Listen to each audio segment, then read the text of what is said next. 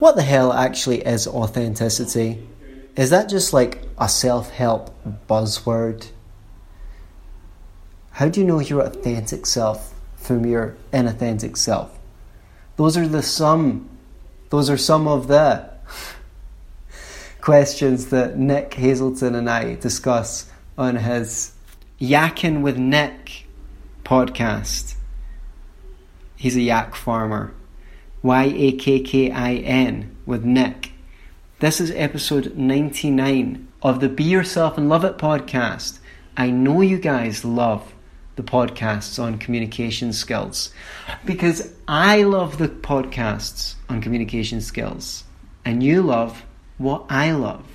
Hey, you're listening to Yakking with Nick. This is episode 58, an interview I did with my friend Anthony Samaroff. I gave him a bit of an introduction in the beginning of the interview. But before that, I wanted to step in and say, hey, this conversation is inspired by a really cool article that Anthony wrote. You can find it on Substack. Um, I have it linked in the show notes. Isn't that convenient? You can uh, type in this address as well. It's psychosocial, psychosocial.substack.com forward slash p forward slash people pleaser. And that's the letter P and then forward slash people pleaser and uh, that was a big part of the the theme of that article was people pleasing and um, how to be authentic in relationships. I think it was a great article, inspired a lot of thought in me, and I think uh, as you can see, I drifted a little bit from that original theme that he had, but it's still very much in line with what he wrote, and I think uh, it was a good conversation, and I hope you'll enjoy it. I also wanted to say that he has a podcast called Be Yourself and Love It podcast, and you can find that online on Apple and Spotify. I I think I saw it on Spotify. I don't want to say that it was there, but you can also find it at beyourselfandloveit.com. Before the interview, I recommend reading that article, but um, afterwards, definitely, definitely check it out if you haven't, and check out his podcast because uh, it has some really great stuff. I I find Anthony to be very entertaining, and uh, I think that he has. Uh, a good perspective. And I think he admits that maybe he has a little bit of waffle in him. So do I. Maybe a little bit of sophistry there, but you know, we all do. Um, but I, I, do think that if you, uh, I think if you pay attention to what he's saying, you know, some of it may be contradictory, but I think it's because, and it's the same thing with me too. I think it's because this is a bit of an exploration that these ideas are not fully set in our minds, and it's something that needs to be explored more. And uh, I, I'm very interested in hearing your feedback on this conversation, and I'm sure Anthony as well. But yeah, let us know what you think. How did we show up in this? I think I don't think you can be fully authentic in any moment. I think it's very, very hard. I think we often take these words like responsible or authentic and put them onto people, and it's just a blanket statement for their behavior when really everybody's behavior is a bit nuanced.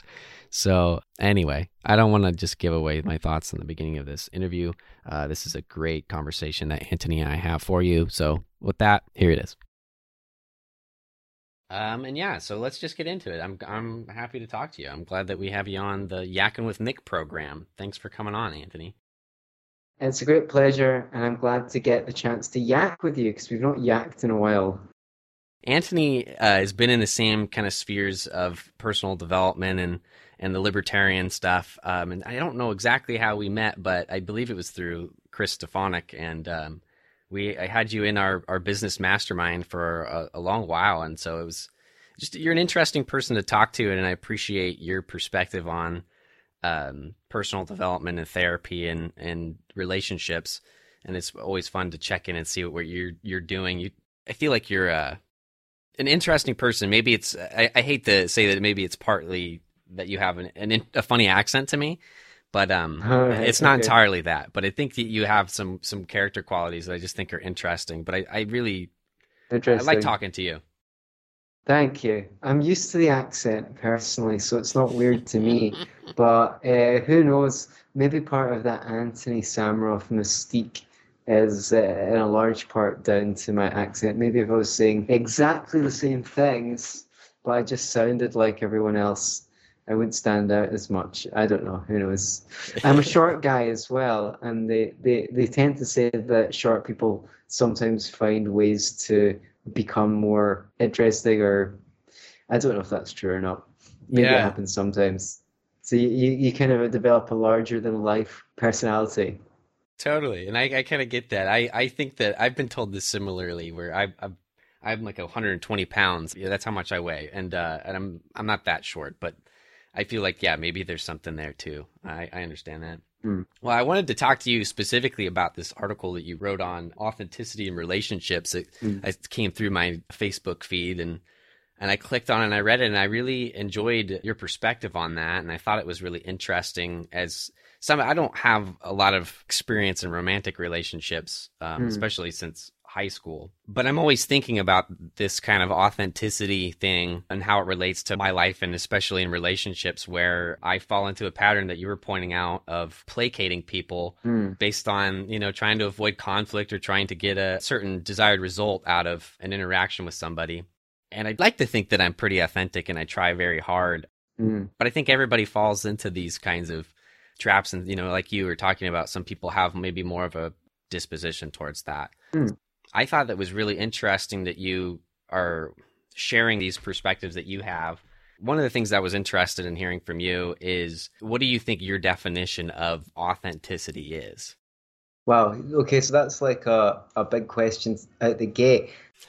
and when you were speaking, I was thinking like there's this view that there's like there's authentic you and then if you don't act 100% in accordance with it or something like that, you're inauthentic. But I'm not really sure if that's useful. Maybe it's better to see it as on a kind of continuum or like also because your authenticity is limited by your different options in terms of how you know how to communicate. So maybe like if you knew how to communicate better than you do, your authentic response would be something more you know so, something more effective. You cho- you would authentically choose to say something more effective but you don't know any better. Like i feel like we're kind of in this um, journey uh, in life of exploring ourselves and finding out who we are. So even when you're there's a therapist i can't remember who it was it might have been carl rogers but i'm not sure who said even when you're being authentic you're being authentic and within a context there's a certain way to be authentic when you're the therapist, which might be a little bit different from the way that you are to be authentic when you're the client.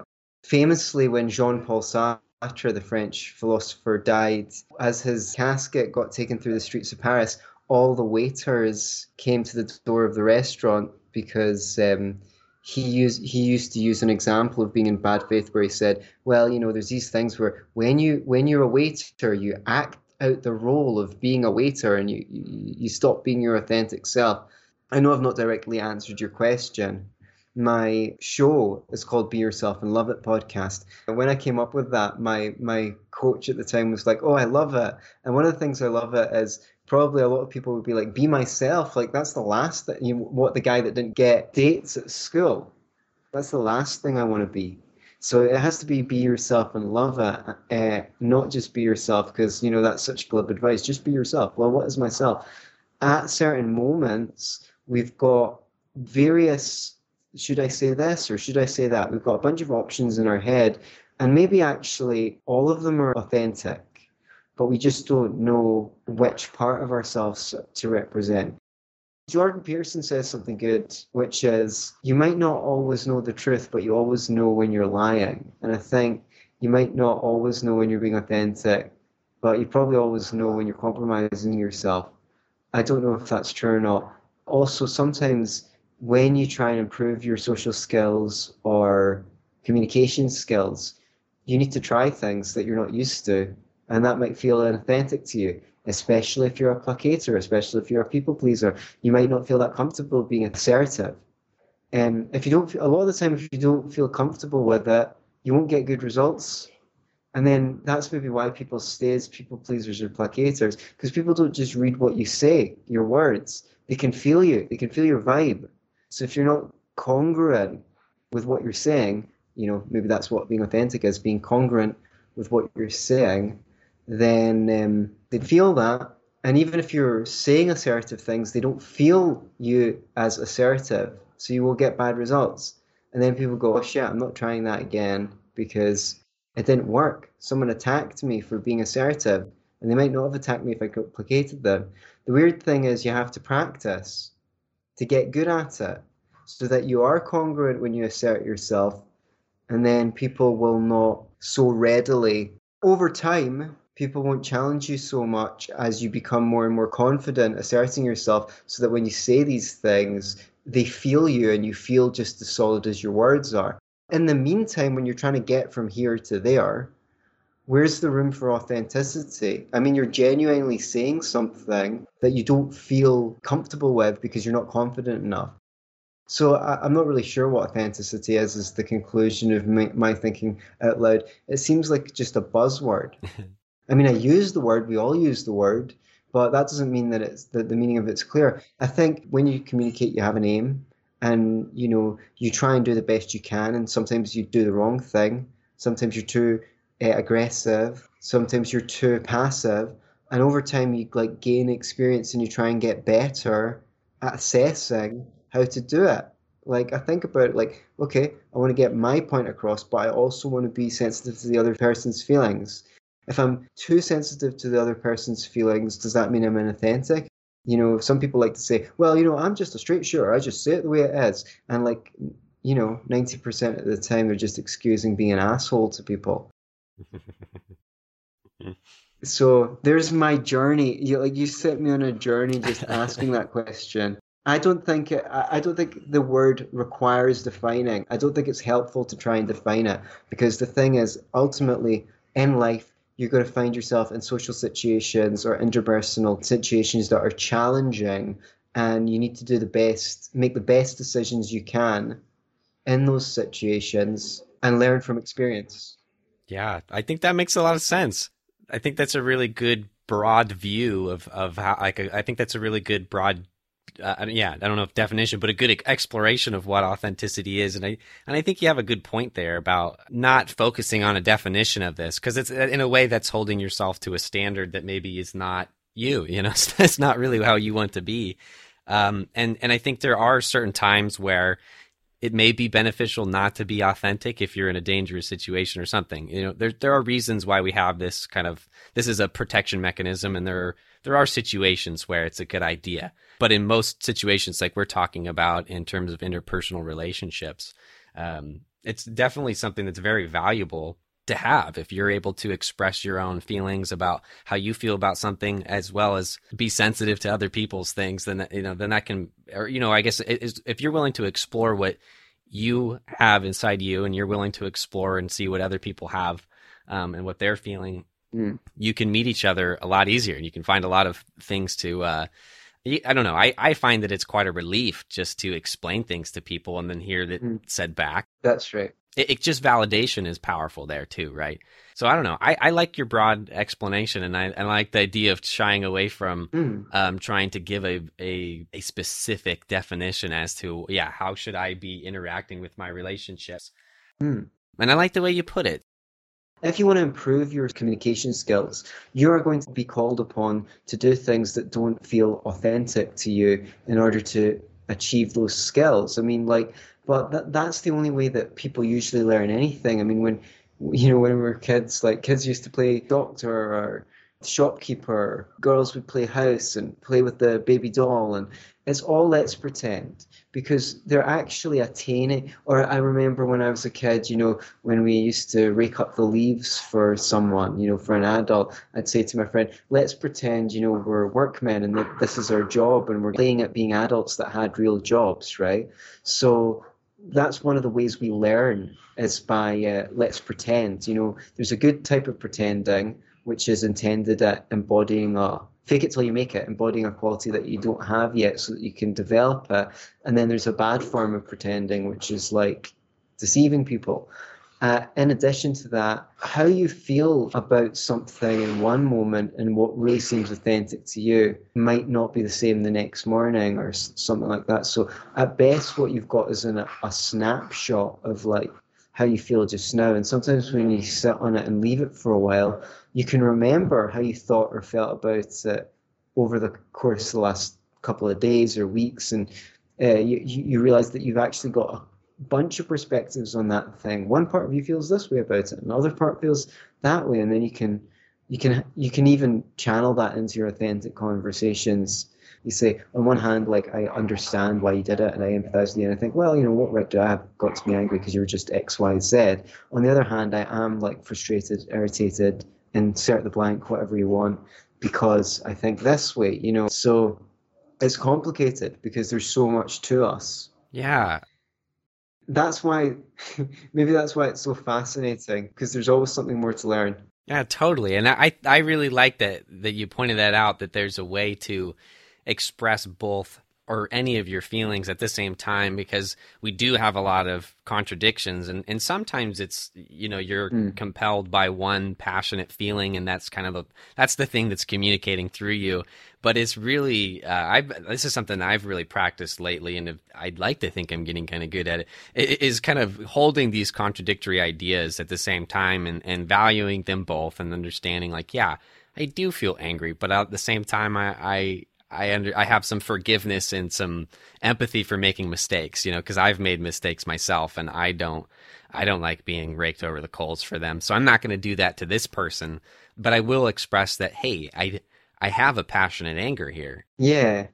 And um and there's a reason for that, right? And and it's I'm not going to hold this uh, you know, there's a I think it's powerful to be able to um or it's really helpful to be able to express your feelings and then also be clear about the strategies that you want to use where it's like i yes i do feel this way but the strategy that i'm going to use is not going to you know carry this passionate feeling and use this anger to express words that um you know are maybe belittling or yeah or damaging. So i'm not going to i'm not going to take my anger out on this person in a way that's going to be mm damaging even if I feel that way because because I do want to practice the um, forgiveness and the you know and a healthier way of dealing with anger. And that's something that I've been able to build. And and I think through kind of faking it until you make it you know with people I realized that hey I don't want to react this way and I want to react this way. And so you start thinking about oh, I want to react this way. And you try to you as you slowly get to know, or as I've slowly gotten to know how I react to things, I've been able to stop and look at that and be able to hold the contradictory ideas and and choose the um, strategy I would like, and also just be very clear to people about what is my decision making process there. Mm. I think that's really helpful in my relationships lately. Hmm, I'd love to hear some anecdotes in a moment, but I think your example is very illustrative. Because, right, what's authentic? Seeing that moment when you feel like, like rage, you know, what your rage your rage is the loudest and what it really wants to do is like tear the other person down right? So is that great authentic communication if you just go straight with the emo maybe it is but it's authentic but it's not effective because it's going to poison your relationships. This is even a simplified version because a lot of times we've got more than two contradictory desires never mind just two. But let's just take that as an example. Okay part of you wants to rage at the other person and the part of you says that's not really the kind of person i want to be I want to be a person who's an effective communicator, not someone who uh, who has impulse control, not someone who, as soon as they're angry, just unleashes their emotions on other people. Like that's not who I aspire to be. So, which is authentic? I guess they both are in a sense. This one wins in the end, but then if you keep on repressing the emotion, maybe you end up exploding at someone worse at some point. So you need to, or or maybe there's another thing you, that people often do, which is uh, talk themselves out of their emotion. Oh, I'm not that angry, or oh well, what's even the point in confronting that person? And sometimes there is no point confronting someone, but then people use it as an excuse not to have conflicts that actually might benefit the relationships as well. Going, oh well there's no point there's too much hassle. Oh i don't really care about it. I don't actually care about it. I don't mind that much when actually they do mind. The other person might not be capable of resolving the conflict if they're not good at these kinds of things but sometimes you're not even giving someone the chance to show you that they're capable of collaborating with you and patching up relationship miscommunications. If you don't give them the chance they can't prove themselves worthy. It's complicated yeah. And so as, uh, navigating those things is really interesting. And that's something that's, that's been on my mind is like that. Am I, you know, am I like, how do you, yeah, how do you feel secure about making these changes about yourself and kind of this? So like I noticed that I have a tendency to, get uh, get frustrated by people repeating questions to me. This is an easy antidote. That that's an easy kind of pet peeve trigger of mine. It's like you repeat it. Mm. Somebody I work with or in my life will repeat a question over like a few days, or maybe if, especially if it's a, a one day. For some reason, I get irritated, and it feels like to me, and I've explored this. It feels like to me is like I'm I'm not being seen or heard. Mm. You're asking me this question. You're you're asking for my attention, and you want me to give you information and then you didn't listen the first time. Mm. And so it makes me not want to give it to you the second time. But I also understand that sometimes things change over time and it's good to clarify and make sure that somebody's still feeling the same way or still has the same plans just to check in, just to make sure. So I don't want to get quippy with people and say, hey, I already told you you know, that be my response. Mm. I'd like to be able to respond nicely and just give the same answer. And sometimes, if it's a recurring thing, then that's something that I can express and say, hey, just want you to know that this is how I felt about that. And even though I responded in this way, that I also feel this way. If I responded in an angry way, I'd hope to come back and say, hey, I'm sorry that I was so upset. Mm. It's just irritating for me to have this question asked multiple times or if I do respond in a way that I'm happy about, that I can come back and also say, hey, I uh, would like to express that I'm sensitive to repeating information. If you would mind phrasing the questions back to me in a different way than the first question, or you know something like this, where you could say, "Hey, Nick, I'm just checking in. I just want to make sure things are still the plan, um, just in case anything changed. Uh, you know, what were you doing this day?" That's okay with me. You know, that I feel a lot better about. So learning to communicate and also, also sometimes like that's a small enough issue where it's like, I'll, I'll just let it go because it's not likely to repeat. And also it is not, it's a very minor inconvenience for me. So I don't always like to express it. Right. And maybe it's your thing. Maybe it's uh, your trigger, but also you can't deliver an unlimited amount of negative, critical feedback or corrections to people. So you kind of want to choose your battles because obviously, if you make a lot of negative comments or find fault with people a lot, you, every time you're drawing on the emotional bank account, as it's been called, you want to make sure that if you're doing that, you know, you've got a good cause to. You're drawing on for an important issue. If you've created a conflict over one issue, then that means you might not be able to do another one the same day. Yeah, you maybe want to be selective about what you confront people on sometimes. Yeah, and I have a question on that. Um, as I get into new relationships with people, thinking about like what are the things that um, I guess I feel an obligation to share a certain amount of information about my emotional health and state of mind uh, with people, especially in a romantic relationship. I have a political side of me where I hold these certain values, but then I don't always share them with people because I think that they're triggering and cannot always be helpful for building bridges in relationships, especially first impressions. I don't like to just say I um, I don't think we should all pay taxes or something. But as time goes on, I think it's important that people do know who I am. So I don't want to just like put this part of me forward because it isn't necessarily the most important thing to me in the beginning part of a relationship that you understand my political principles. What being that be, being being a libertarian, basically, in short. Right, right. And so there are other things that I think are more interesting about me and more interesting to talk about with people, especially when you first get to know them. But yeah, I'm curious of how do you look at this? Because I used to be the opposite, where I would that was the first thing you would know if you met me mm. was that I didn't like the government and I and I thought we should all be free. And especially in romantic relationships, that would be kind of that would be a very big uh, conversation and, and something that was important to me was checking and seeing what this person's perspectives were what do you think about introducing, I guess, in that specific situation, kind of introducing the political and. Um, or just maybe any controversial views you have? Totally, yeah. I don't. The thing is, I don't think there's really a one size fits all answer. I mean, it depends what you want. It depends what kind of relationship you want. It depends what kind of person they are. It depends what uh, arises naturally. It depends what you feel like talking about. It depends what they feel like talking about. It depends how important it is to them and to you.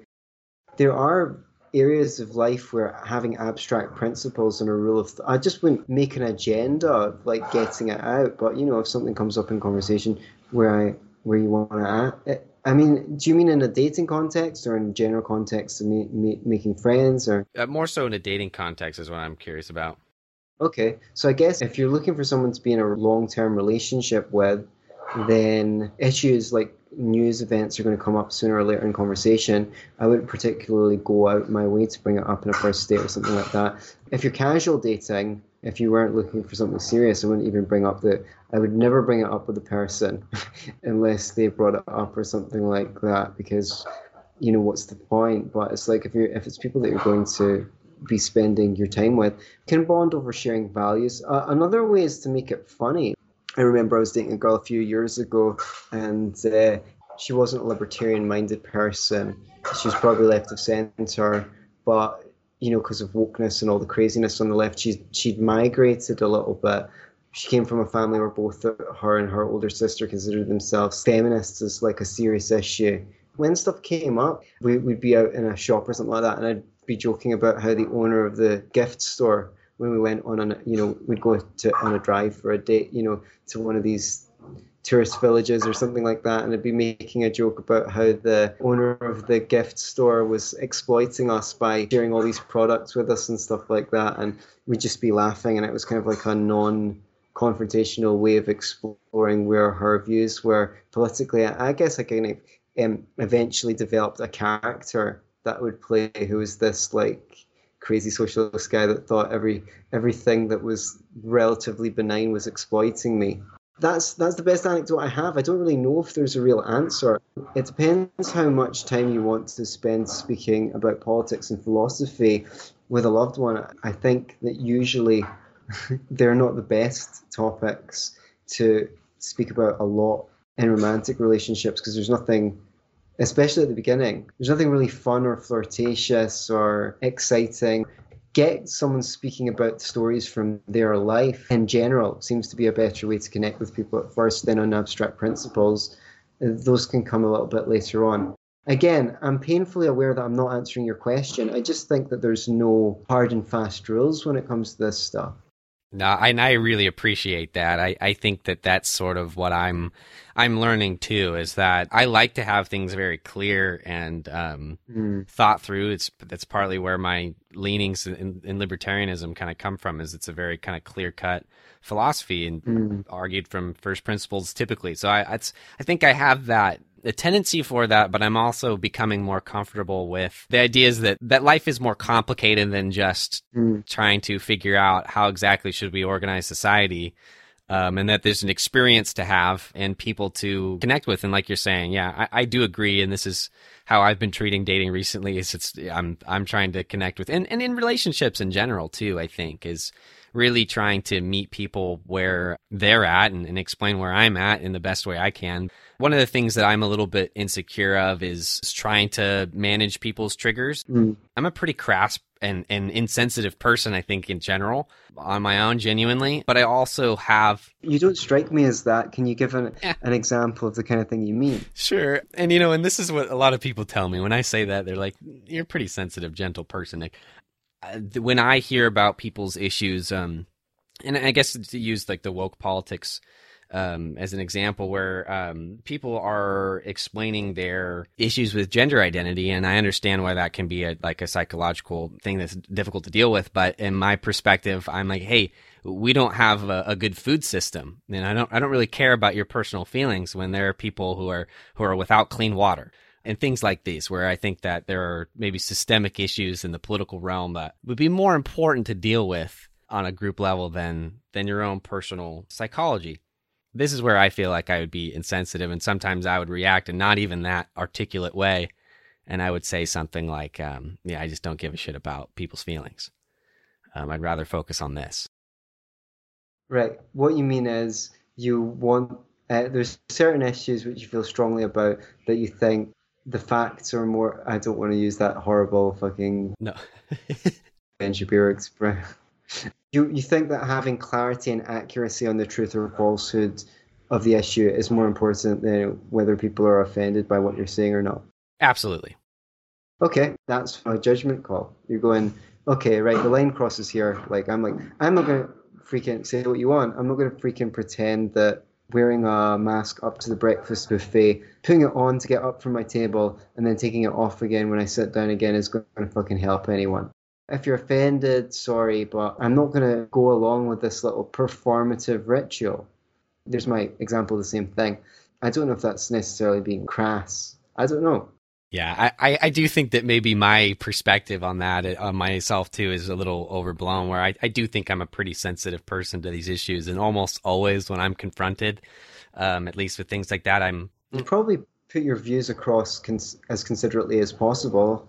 Once you've done that, you know, if someone gets upset, it's your fault. I mean, I don't know if I want to go into details, but I just had an experience recently where a couple of weeks ago I was um, at some retreat and something someone criticized me for something and I was like a little bit reactive and kind of had a attitude inside like okay you know that's your problem. You don't need to take personal offense or whatever to whatever I'm doing. Like it's you know look look in the other direction if you don't like it. And then just last night, I was in a restaurant with a girl I met here, and we were just having a chat, and someone came over and it criticized me for the same thing. And just this, I'm not praising myself for this. It just came out automatically when she said that. She was like, I was just like, oh, thank you. I kind of abruptly was finishing her criticism by saying thank you. Abruptly, like I was like, message received, you know, I've got it. And she went on explaining, and she said, you know, I don't know if you noticed, but and I just said, no, I didn't. You're right, I didn't notice. That's why I said, you know, that's what didn't notice I was doing it. That's why I said thank you. And that is hopefully the process of personal growth of like, yeah, maybe you take something personally the first time, but then you realize, you know, it's your problem or someone's just giving you some feedback. They might not be saying it in a nice way, but that's them. That's on them. Hopefully, and somewhere in there, you just go, well, I'm getting some feedback. There's some information that I can take on, and if I I can maybe do better next time. Same with the mask thing. Like I, I was, I went into a cafe here in Mexico about sometime in the last week, and I was kind of a little bit bewildered because it was full. So I was looking around trying to find a menu, trying to find a, a seat to sit down. And the the woman, she was fairly polite, but she said, "Excuse me, sir, could you put a mask on, please?" And I, I just because I was already a little bit flustered, I was just like, "No." And then I just turned out around and left. And then after that, I thought, mm, I was a little bit rude there. I would have rather been nicer about it. I could still say no, but not be so reactive. But I also realized the reason why I was so reactive is I was kind of discombobulated by the fact that there was no seats and trying to find a menu. So it was like information overload at the time. So whatever, I mean, we're always trying to, not everyone is, but I think people like you and I, you know, we reflect on our experiences and say, if I was in that situation again, how would I ideally handle it? And have an idea there that you can try and live up to. You might fall short of it many times, but with practice, you might get closer to it more often. Coming back to the authenticity, the fact that you might not be good at something at first, the first few times you try it, when you try and be more assertive, at first your results might be worse rather than better, which is why not everyone was doing it. But over the long term, it'll get better as you get more practice. Similarly, you know, usually when I meet someone, when I meet new people, like as soon as possible, I find something to bust their balls about and make fun of them in a fun, friendly way. But because I know that's the that's the fastest way to make them feel familiar, make it feel like we're already friends and we know each other, because then they feel like they're able to make fun of me as well. Now, one in ten people is just not going to like it because they don't have that kind of sense of humor. The vast majority of people really, really like it the thing is, if you're not confident enough to pull it off, it's not going to work. So you might need to practice it in low stakes situations, or you just find the edge of your comfort zone and you say something that's slightly obnoxious that you are comfortable enough to get away with. And then once you get used to that, then you just push the boat out a little bit more and you're a little bit more obnoxious when you first meet people because you're confident enough to get away with that. The thing is, I'm so used to doing you know, saying stuff now that's like pushes the boat out that I can I know I've noticed I can get away with saying stuff that almost no one else can. Like no one ever goes, "Wow, that's really offensive." Like, I can't believe you just said that. they all they they always laugh, and on the odd time, like say like one in fifteen or one in twenty times, where someone has a bad reaction to it, I just take that as feedback and I rein it in a bit for a while until they're more comfortable with me, which is called social calibration which means you're responding to the real world you're responding to the reactions you get you're getting from people you're not just all in your head I'm going to behave this way. I've got one size fits all, and I'm going to impose it on the world. Now you're looking at the way that people respond. Oh wow, they really find it hilarious when I make the obnoxious jokes. Okay, well, you know that's the mode that I'm going to slip in. Oh, they're a little bit more socially conservative. I better speak in a nice, clear voice with a nice, clear accent. I really like this topic. This is the kind of struggle that I have with marketing my own business and, and myself sometimes. There's only so much that you can express at one time, right? Especially if I'm using an infographic, you know, I can't say exactly what I want to say about my meat or about my, my podcast or myself. So you find ways to kind of shorten things. And now I've realized that sometimes you omit stuff from just this particular one and you do your best to inform people as they learn more about your product. I just have learned that you cannot educate everybody on everything about what you do. Mm. And so you do kind of have to pick and choose what do you describe. Some people can use that as an excuse to avoid sharing things that maybe a customer doesn't want to hear or, you know, is maybe not going to make that sale. I guess I'm taking more of a holistic perspective on how I'm trying to interact with people, how I'm trying to do anything. But for sales, I'm selling meat, but it's one of the most expensive meats on the market. And I'm also trying to feed people and, and create a better, more efficient, cheaper food system. And how does that play together? Where I'm trying to sell a very high quality premium product, but I'm also claiming that, you know, people, everybody deserves to eat really clean food and that's actually not contradictory and i just felt that it was because i felt like oh i if i care about this issue then i should be doing something about it and i had some conversations with some other meat producers are like nick listen what you're doing is making this world better. What you're how you raise animals is that activism there. That's making the food system better. And the fact that you have to charge a premium price is testament to how important that this is where it's like, yeah, you are paying me a high price because I because I deserve it because of the amount of work that I've put in and, and, the and the quality of this meat. And like sometimes people don't get to afford it, and that's unfortunate. But if I am selling it at a price that it's not worth, you know, if I'm undercutting myself and not making money, then I'm not going to continue to do this. What I was expressing there was like, and trying to give people deals uh, wherever I could and try to cut the prices as much as I could. That was an authentic part of me trying to help out people and trying to make my business work.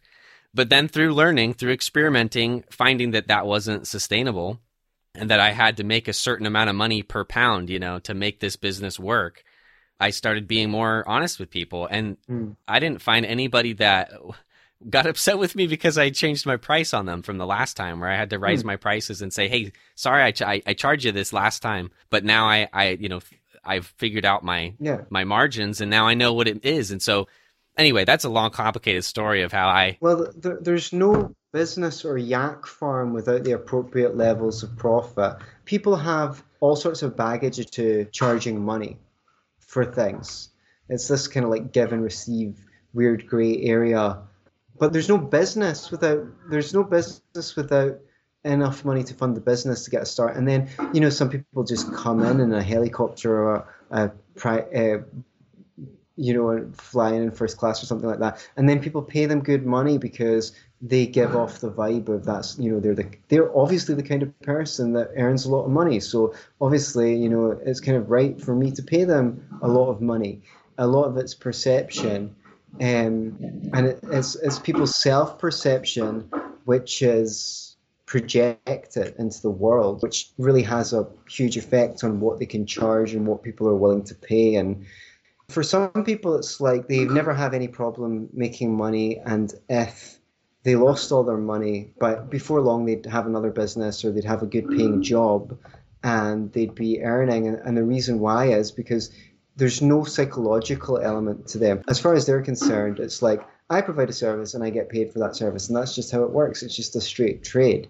It's only so, some people have, probably lots of people, probably more people have psychological um, stuff attached to their views on money. More people have that than don't have that, and then it becomes more. That then it becomes some weird issue about like oh how do i charge? What will people think if i charge this much? Like for some people it's just like well you know that's the price. If you can't make it then you can't make it. You know um, i'm sorry maybe we can work to work together in the future. A lot of people give the advice to double your prices or something like that and see what happens and say, well, you know, you might lose some clients. If you get more clients, then um, you, you, you, you'll get by on a, a smaller number of clients because they'll be paying you more. It just really depends on people's psychological makeup. A lot of the time, customers who are always squeezing you in price are also the most demanding customers. Mm-hmm. And customers that are willing to pay more are happy with the service and also you then feel compelled to deliver the service at the price they're paying you at as well. So whereas people who are hardly paying you, you're like, you know, you do it reluctantly. You do you do the work reluctantly when there's not enough of a profit margin to keep you.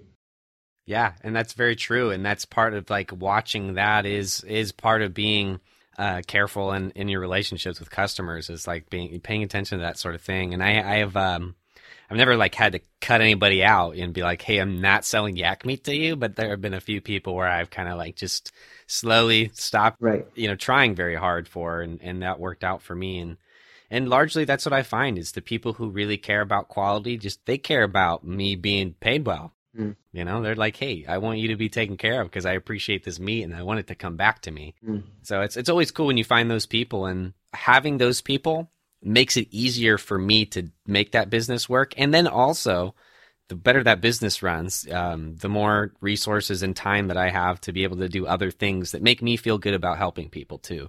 It's good to be creative about how you meet these needs. Right something related to this i'm kind of curious about your perspective uh, related to the business part of things is as a therapist and somebody who works with people and coaches people how do you deal with the like this because i've i've run into this myself trying to just not as a business but trying to help people out um feeling this kind of feeling of imposter syndrome i guess of i'm still doing the work yet i'm trying to show you how to do the work as well I've I just find it very easy for me to get caught up in like, well, yeah, I don't know what I'm talking about, so you shouldn't listen to me. Regarding what you have that kind of imposter syndrome, for want of a better word? Specifically, like the thing that comes to me immediately is trying to suggest to people what they should do with their life path. It's something that every once in a while I get the question is like, hey, you know, what do you think I should do with my life, Nick? You're a young person and you seem to have some things figured out and I'm reluctant to give advice mm. and be like, yeah, you should drop out of high school and just like live your dreams and follow your passions because, you know, it's not that easy for everybody. And I've had a very lucky position to be able to do those things. Mm. So even though I do feel that way, sometimes I feel the imposter syndrome about that, that I'm like, oh, I shouldn't just give you the actual answer. Mm. Um, I should couch it in some like, hey, take a grain of salt with this, you know? Yeah. I found a way to do that, uh, to, to kind of give the advice that I want to give based on the person's context. You know, if this if I don't think this person's going to want to drop out of school, if, if their life path is like, yeah, I want to be a a doctor or something, you know, then I can then I can be realistic about how I can give this information to somebody. So anyway, I've found a way that I feel is authentic to answer that question is, uh, is you know, if somebody's reaching to me for help on a specific thing that I can be clear with like, well, this is my experience Hmm. And this is what I know. The, the thing that's changed for me is the phrasing of it is like I'm still giving the same advice. I'm trying not to give it in a way that feels like I'm putting it on to you, like, hey, this is what you need to do. Right. Because I feel sensitive to people who have done that to me. Right. Me too. There's a lot of reasons why you don't want to give advice. Like, you don't want to freaking be responsible for another person's decisions. Like, why are you uh, if they go wrong. Never mind if they go right, because then they don't have the credit for making them themselves. And like what you said is great, like telling personal anecdotes. You know, I like to say, well, I experienced it before and share some of my experiences. I, I'm not really big on giving people advice. Like, I'd rather ask some questions. What have you enjoyed doing before? What have you tried that you really like? If you, you know, the cliched one, if you had $10 million and never had to work again, what would you do? What do you enjoy about that? What um, it sounds like you want to do this from what you're saying. What do you worry the risks are? Is that very likely? Are there plans that you could make to avoid that? Like, just I'd rather ask questions and really give that person the chance to articulate themselves. Now, if I have a strong opinion after doing that and they seem open to or, or even desiring of me telling them what I think, then I would much rather say, well, if I was in your position, then I'd do X, Y, and Z because a, B, and C. but you know you might feel differently. On the other hand, you might want to do this, and the benefits of that are that. Or rather than say, if I was in your shoes, I'd do that. Say, well, I think you might benefit from trying so and so. You know, uh, make, make a suggestion. I don't say you should do it. I say I think you might benefit from. And if someone's like, oh no, I don't want to do that because uh, I don't push. You know, I don't have the time or energy to try and convince anyone to do what I think they should do.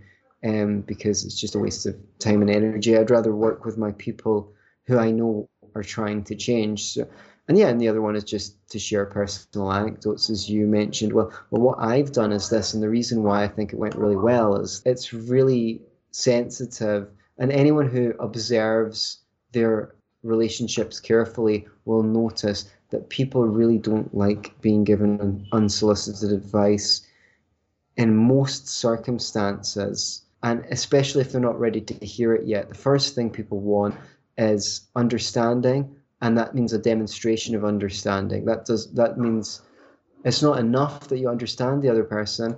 You also need to articulate a bit of what you heard back to them so that they get the sense that you understand them. And if you're able to do that regularly, then people will come to a point where they've expressed themselves enough that they're keen to know your opinion and then they might be a little bit receptive to your own experience or oh could i just point something out to you? I don't know if you've considered this or you know you might want to do this. Well i've heard that this is very good. I've heard that this works. Sometimes people say how should i eh, if i want to be a therapist how should i explore that and i'll say well one thing that's really good to do is go and volunteer for the Samaritans or some kind of helpline where they have to put you on the phone because they'll train you for free. You won't have to pay for college because they need to train you because if they put an untrained person on the phone, you know, lives are at stake. Then you'll get some experience, you'll get some skills. They probably give you a certification in your country as well. So that'll give you a leg up if you want to go to college, the fact that you've already got a qualification. And um, you'll get to experience something similar firsthand and see if you like it. So, you know, that's an example of, you know, if I were, yeah, well, what I would do if I was in your position is X, Y, and Z. It really depends if you've got specialized knowledge on a subject or not. You know, a lot of times, even when someone directly asks me for advice, they made it clear that that's what they want. I still don't want to give them a straight answer. I, you know, I first say, well, what do you think, or something like that. I, you almost always ask them a couple of questions first. Yeah, and I think that's really important. I think that's a really key thing. And I think that the larger pattern that I'm kind of picking up from this is that authenticity is really about kind of how do you bring your best self forward, the part of you that you feel like is speaking the truth and, and the different, and, touching in with the different parts. And it, I guess the pattern really is, is that it takes that it's complicated and it takes some context to understand each situation. So, you know, there isn't a clear cut principle as to what really should you do, but um, there's some definitely I think we we we explored a lot of different options for people trying to establish that feeling that authentic self come through and, and how to maybe determine what those pieces are and, and how to include details and, and nuance to uh, this idea of uh, being yourself. So, what do you think about that? Do you think that that's a larger pattern there? And do you have any, maybe, if you do have any kind of specific advice on how do you touch in with your authentic self and feel that kind of because i think that's the most important thing is that you feel secure in that you're you're bringing uh, what you need to bring forward that you're bringing it forward in those relationships does that make sense to you do you have anything else to add or take away from that well yeah i mean i don't know if there's a i don't know if i've got a answer to your question how do you touch tap into your authentic self because I don't know what an, your authentic self is. It seems like one has a bunch of them. Mm-hmm. I think that people will tend to make the best decisions they can regarding their communication. The, the problem is they just don't know how much they don't know about communication.